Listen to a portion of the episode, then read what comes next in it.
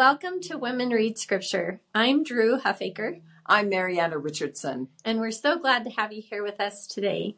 We will be studying 2nd Nephi chapters 6 through 10. And as we begin, it's fun to think about what has transpired so far. So it has been about 40 years since they left Jerusalem. The Lamanites and Nephites have formally separated and the contention is going strong and will continue for over a thousand years. So, to help strengthen the Nephites, their brother Jacob has um, been set apart to be a teacher, and he wants to point them toward Jesus Christ. And to do that, he likes to share the words of Isaiah. So that's where we will start today. Well, and I think it's interesting that the words of Isaiah oftentimes can be a stumbling block for having us continue forward in the Book of Mormon. And Elder Boyd K. Packer kind of talked about this in a general conference talk. He was talking about how much he loves the Book of Mormon and he invited everyone to read the Book of Mormon. But then he says, then just as you settle into move comfortably along, you will meet a barrier. The style of the language changes to Old Testament prophecy style, for interspersed in the narrative are chapters reciting the prophecies of Old Testament prophet Isaiah. They loom as a barrier, like a roadblock or a checkpoint beyond which the casual reader, one with idle curiosity, generally will not go. You too may be tempted to stop there, but do not do it. Do not stop reading. Move forward through those difficult to understand chapters of Old Testament prophecy. Even if you understand very little of it, move on. If all you do is skim and merely glean an impression here and there, move on. If all you do is look at the words, soon you will emerge from those difficult chapters to the easier New Testament style, which is characteristic of the rest of the Book of Mormon. Because you are forewarned about that barrier, you will be able to surmount it and finish reading the book.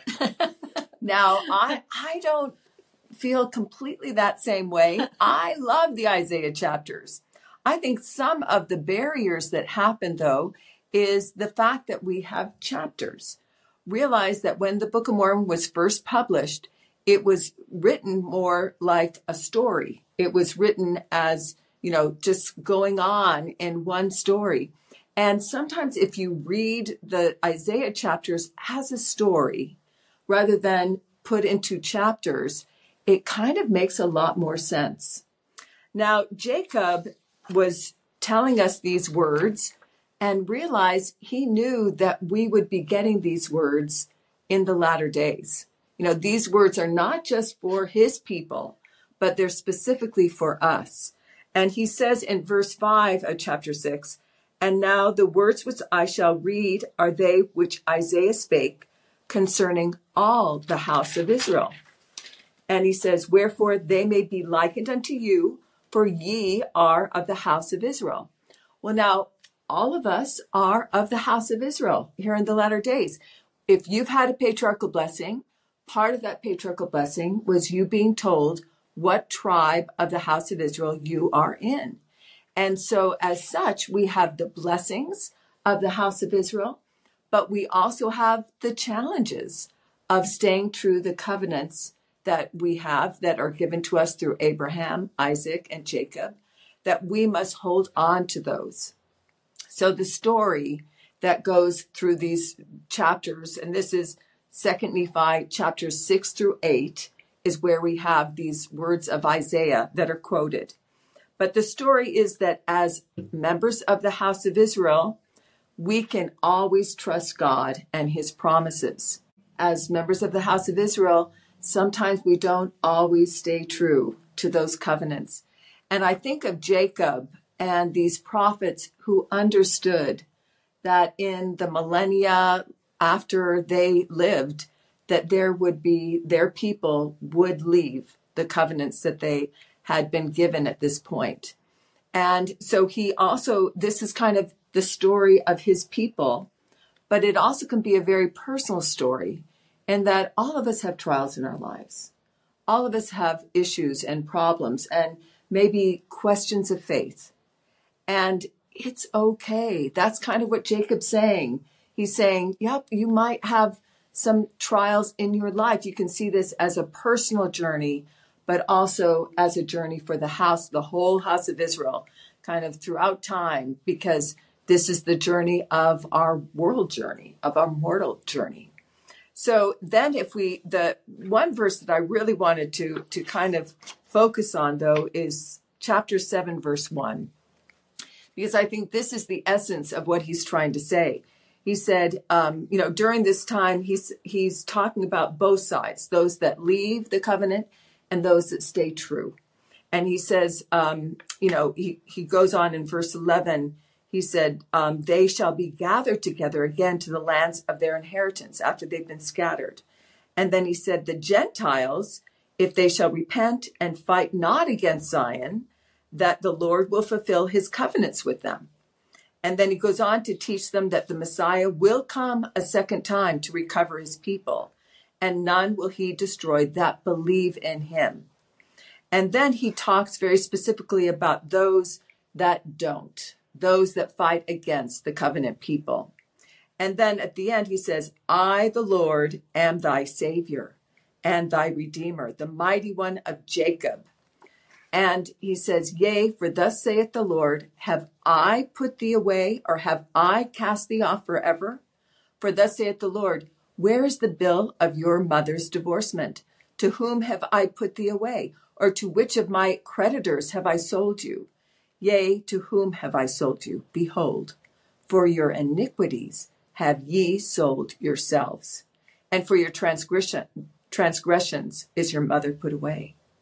So I, I really love this verse because it really helps us understand that when we feel divorced, when we feel a slave to the world, when we feel disowned from the um, family of the church or have questions about our testimony, that the Lord is saying here, I'm not doing that to you. I am here. I didn't make you a slave. I didn't disown you.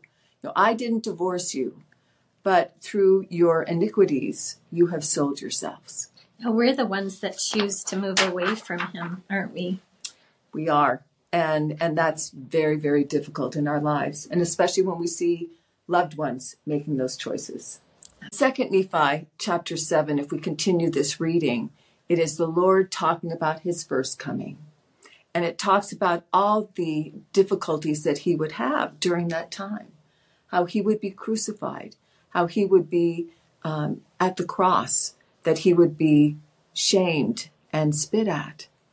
And then at the end, he also says that we must fear the voice of the Lord and obey the voice of his servants. But chapter 8 is specifically for the last days. And we have this beautiful um, verses here that help us understand how positive this is that if we have a testimony of the Savior, he says over and over again, I am he, yea, I am he that comforteth you. So he acknowledges that we might have some hard times ahead in the latter days, but if we hold on to the Lord, but I am the Lord thy God, and then he says, Behold, thou art my people. And so if we continue to be his people, if we continue to hold on to the fact that we are of the house of Israel. Remember that. The Lord is our God, and He will remember His covenants that He has made with us. I love that, that we can always count on Him to be there for us.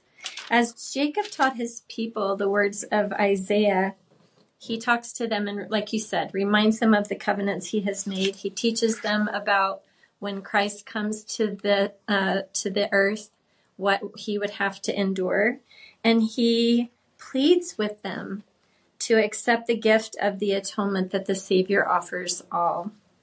And so, what then is the atonement of Jesus Christ? Brother Tad Callister, former General Sunday School President of the Church, shared some insights with us. In one sense, it is a series of divine events that commenced in the Garden of Gethsemane, continued on the cross, and culminated with the Savior's resurrection from the tomb. It was motivated by an incomprehensible love for each of us. It required a being who was sinless, who had infinite power over the elements, even death, who possessed a boundless capacity to suffer the consequences of all of our sins and ailments, and who in fact descended beneath it all. This was the mission of Jesus Christ. This was the atonement. God prepares a way for us to overcome death, which is physical death, and hell, which is spiritual death. So let's go to verse 12 and see what we can learn there. And this death of which I have spoken, which is the spiritual death, shall deliver up its dead, which spiritual death is hell. Wherefore death and hell must deliver up their dead, and hell must deliver up its captive spirits, and the grave must deliver up its captive bodies and the bodies and the spirits of men will be restored one to another. And it is by the power of resurrection of the Holy One of Israel. And also, if we go to verse 23 and 24, we learn how we overcome spiritual death.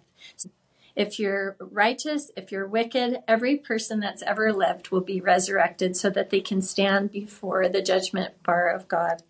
But to obtain eternal life, which means to overcome spiritual death, there's certain things that we have to do. And we can read about those in chapter 9, verses 23 and 24.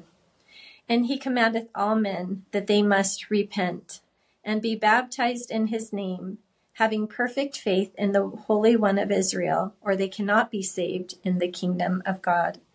And if they will not repent and believe in his name and be baptized in his name and endure to the end, they must be damned. For the Lord God, the Holy One of Israel, has spoken it.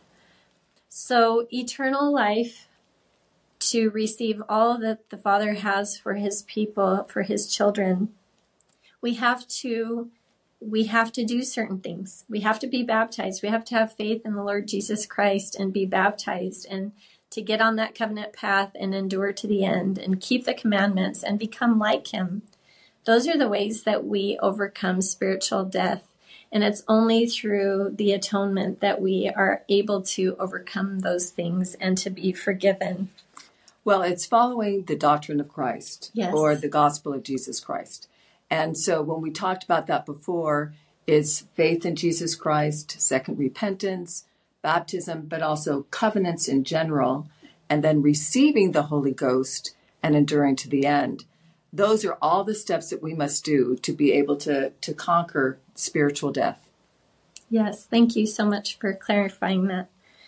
Um, because of the atonement, we have reason to celebrate because of the tender mercy and grace that has been extended to us. And I like to think for just a moment, let's talk about each of those words, mercy and grace. First of all, mercy is the spirit of compassion, tenderness, and forgiveness. It's when we treat a person with greater compassion than they deserve. And you think about that. well, the Savior definitely oh, does that for each one of us. Yes. That is for sure. So that's how he extends his mercy. He, he gives us compassion that we really don't deserve sometimes. Grace is the enabling power that comes from God and allows us to obtain the blessings in this life and gain eternal life and salvation in the life to come. It is the power of Christ to rescue us from the effects of death and sin because of his atonement, the Savior has enabling powers that can help us overcome our weaknesses and imperfections and help us as we are in our pursuit to become more like him. So, without the atonement of Jesus Christ, there is no hope. But because of him, we have hope. We know that we can gain all that the Father has, and he's willing and wanting desperately for us to obtain that gift of eternal life. But we have to be faithful. We have to do the things that you pointed out, Marianna, and then endure to the end. I love the words of Jacob because he loved this plan. And I, he also loved the words of Isaiah because of all the exclamation points. now, I, I will say this you might have fun as a family just to read the words of Isaiah, but also read chapters 9 and 10 and just count how many exclamation points are in all of these chapters. It's kind of fun because there's a lot of them. But I just wanted to point out at the very end of the words of Isaiah, we have the these wonderful words of woohoo. They say, Awake, awake, put on thy strength, O Zion. Shake thyself from the dust. Arise, sit down. Then if we go to, you know, chapter 9 and we're looking at Jacob as he's teaching about the plan of salvation, he exclaims over and over again how happy he is about this wonderful plan. A matter of fact, if you count it, he does this six times. He says at the in, in verse 8, he says, Oh, the wisdom of God, his mercy and grace! Exclamation point. and then in verse 10, Oh, how great the goodness of our God! Exclamation point. And then in verse 13, Oh, how great the plan of our God! And then in verse 17, Oh, the greatness and the justice of our God! And then in verse 20, Oh, the greatness of the mercy of our God, the Holy One of Israel! Oh, how great the holiness of God! I just love those exclamations because that is how all of us should feel about the atonement of Jesus Christ. This is all interspersed with his commentary and his teaching of the doctrine that you so beautifully described. So, as he's talking about the atonement, he does a big woohoo. he does an exclamation. And he tries to help people understand how great and glorious this doctrine is. And I'm really hopeful that all of us, as we read these scriptures, maybe every single time we see an exclamation point, as a family, we say, woohoo, woohoo. and I just think that we would just feel such happiness as we read it that way. I also thought about the, the beautiful song, How Great Thou Art. And that is exactly how Jacob feels. He is constantly saying, uh, you can also count how many times he says great. He really does think that this is a great plan. And so um, it says it in that beautiful hymn, it specifically says, Then sings my soul, my Savior God, to thee, how great thou art, how great thou art. And you could just feel Jacob singing that hymn in terms of chapter 9 because he loves the Lord and he just feels such joy as he talks about the atonement and the plan of our Savior Jesus Christ and our Heavenly Father. And shouldn't we have that same excitement? This is the good news. That, it is the good news. that we should be sharing. We have been so blessed to have this knowledge ourselves. And it's our responsibility and it's our privilege and it's our joy to share that message with the world. And I love that we can join our voices with him to say woohoo yep. and to rejoice in this great plan and for the atonement and what it offers all of us. There are two contrasting phrases that we also see through Jacob that we talk about the merciful plan of the great creator, which you kind of talked about grace and mercy already, but then that cunning plan of the evil one. And so, how did those two kind of work together? well, they are contrasting uh, because they show the exact opposites. So, the merciful plan of the great creator is that he offers us resurrection and the ability to again enter the presence of the Lord. But the cunning plan of the of the evil one, Satan tries to teach men that they don't need to hearken to God at all, and they set aside the words of God. And we, we cannot let Satan deceive us. We can't let him leave us, lead us astray because there is a plan and we know that it is by following this plan that we will obtain eternal life and happiness now and in forever. So I think it's if we turn to um, basically, I'm going to look at verses 40 to 42 because these are also verses that show that contrast really, really well. And first in verse 40, he says, Oh, my beloved brethren. So he's talking, and I would like to say brothers and sisters. I know he meant both. yes. He says, Oh, my beloved brothers and sisters, give ear to my words. Remember the greatness, and we've talked about greatness, of the Holy One of Israel. Do not say that I have spoken hard things against you. Then he goes on and he talks very specifically about both sides. And in verse 42, he says, And whoso knocketh to him will he open. And then he has his caveat, and the wise and the learned and they that are rich who are puffed up because of their learning and their wisdom and their riches, yea, they are whom he despiseth. Ooh, that's pretty tough. So I think that I, I was reading this list here and I thought, okay, I'm pretty blessed. You know, we, we do, we are blessed with so much riches and, and great bounty in our lives right now. Am I whom he despiseth? And then he goes on, and then it has his caveat. And save they shall cast these things away and consider themselves fools before God and come down in the depths of humility, he will not open unto them.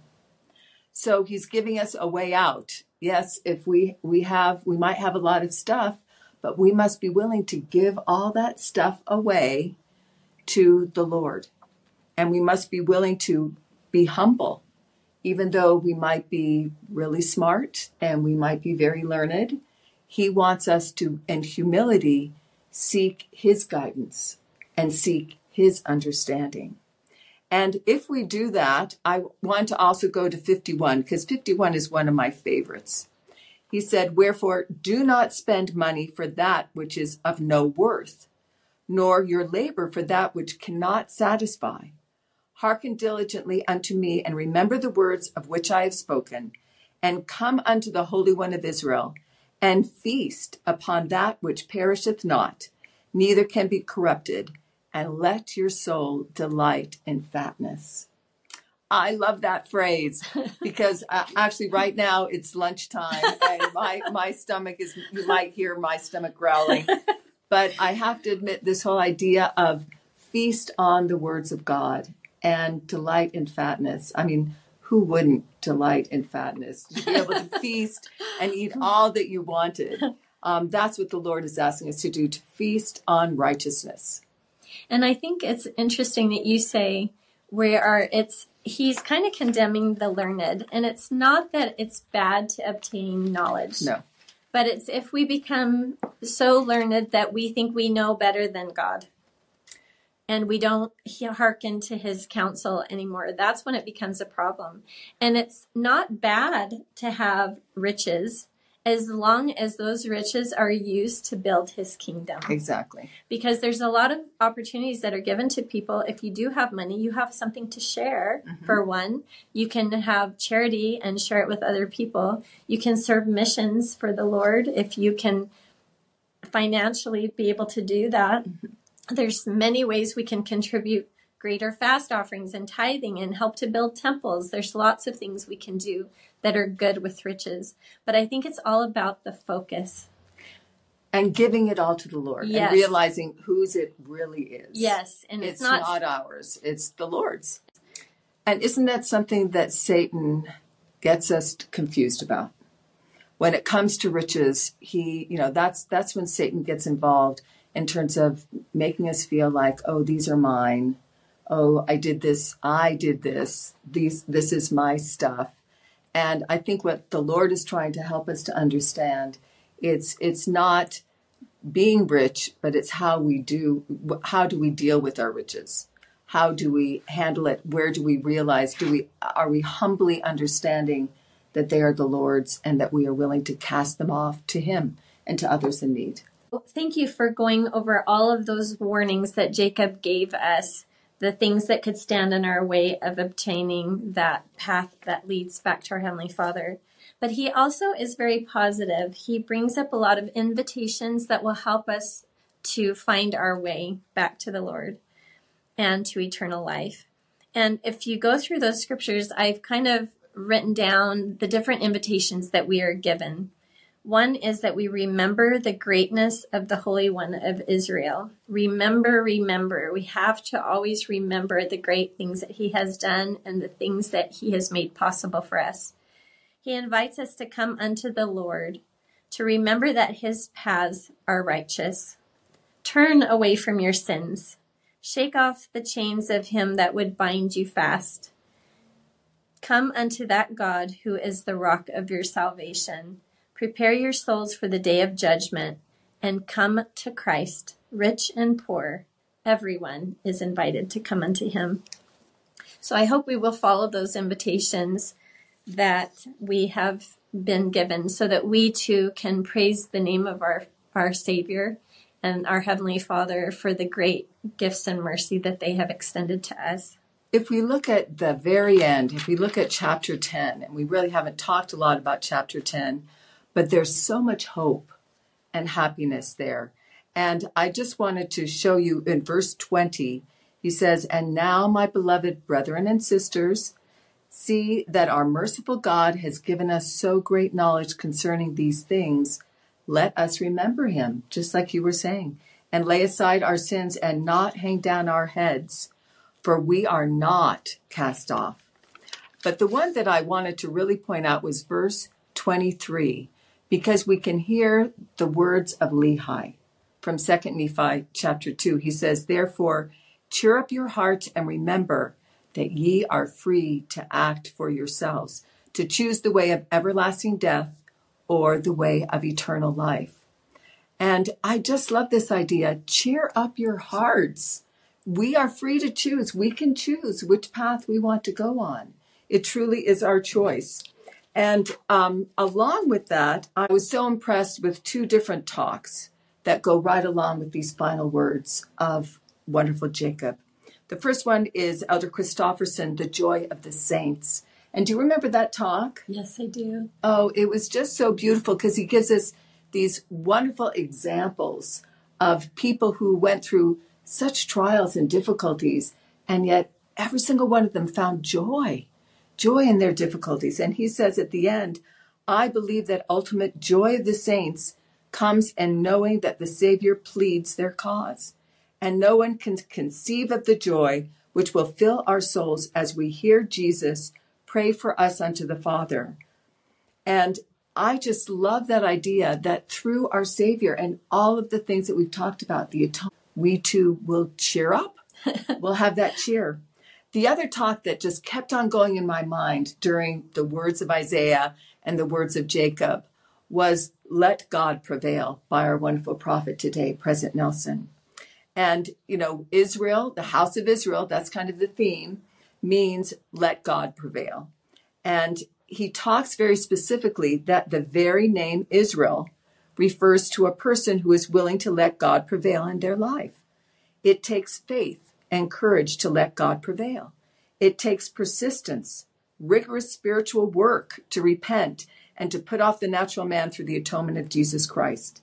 It takes consistent daily effort. So I think that is the message of these beautiful chapters that it's not easy, but we can do it. And we can choose. We have that choice that if we want to be happy, we can have it that path has been made available to us. If we want to have misery and woe and only choose ourselves through this life, we get the reward of those choices. So, our sisters, our invitation to you this week is choose Jesus Christ. Choose happiness and the path that leads to Him.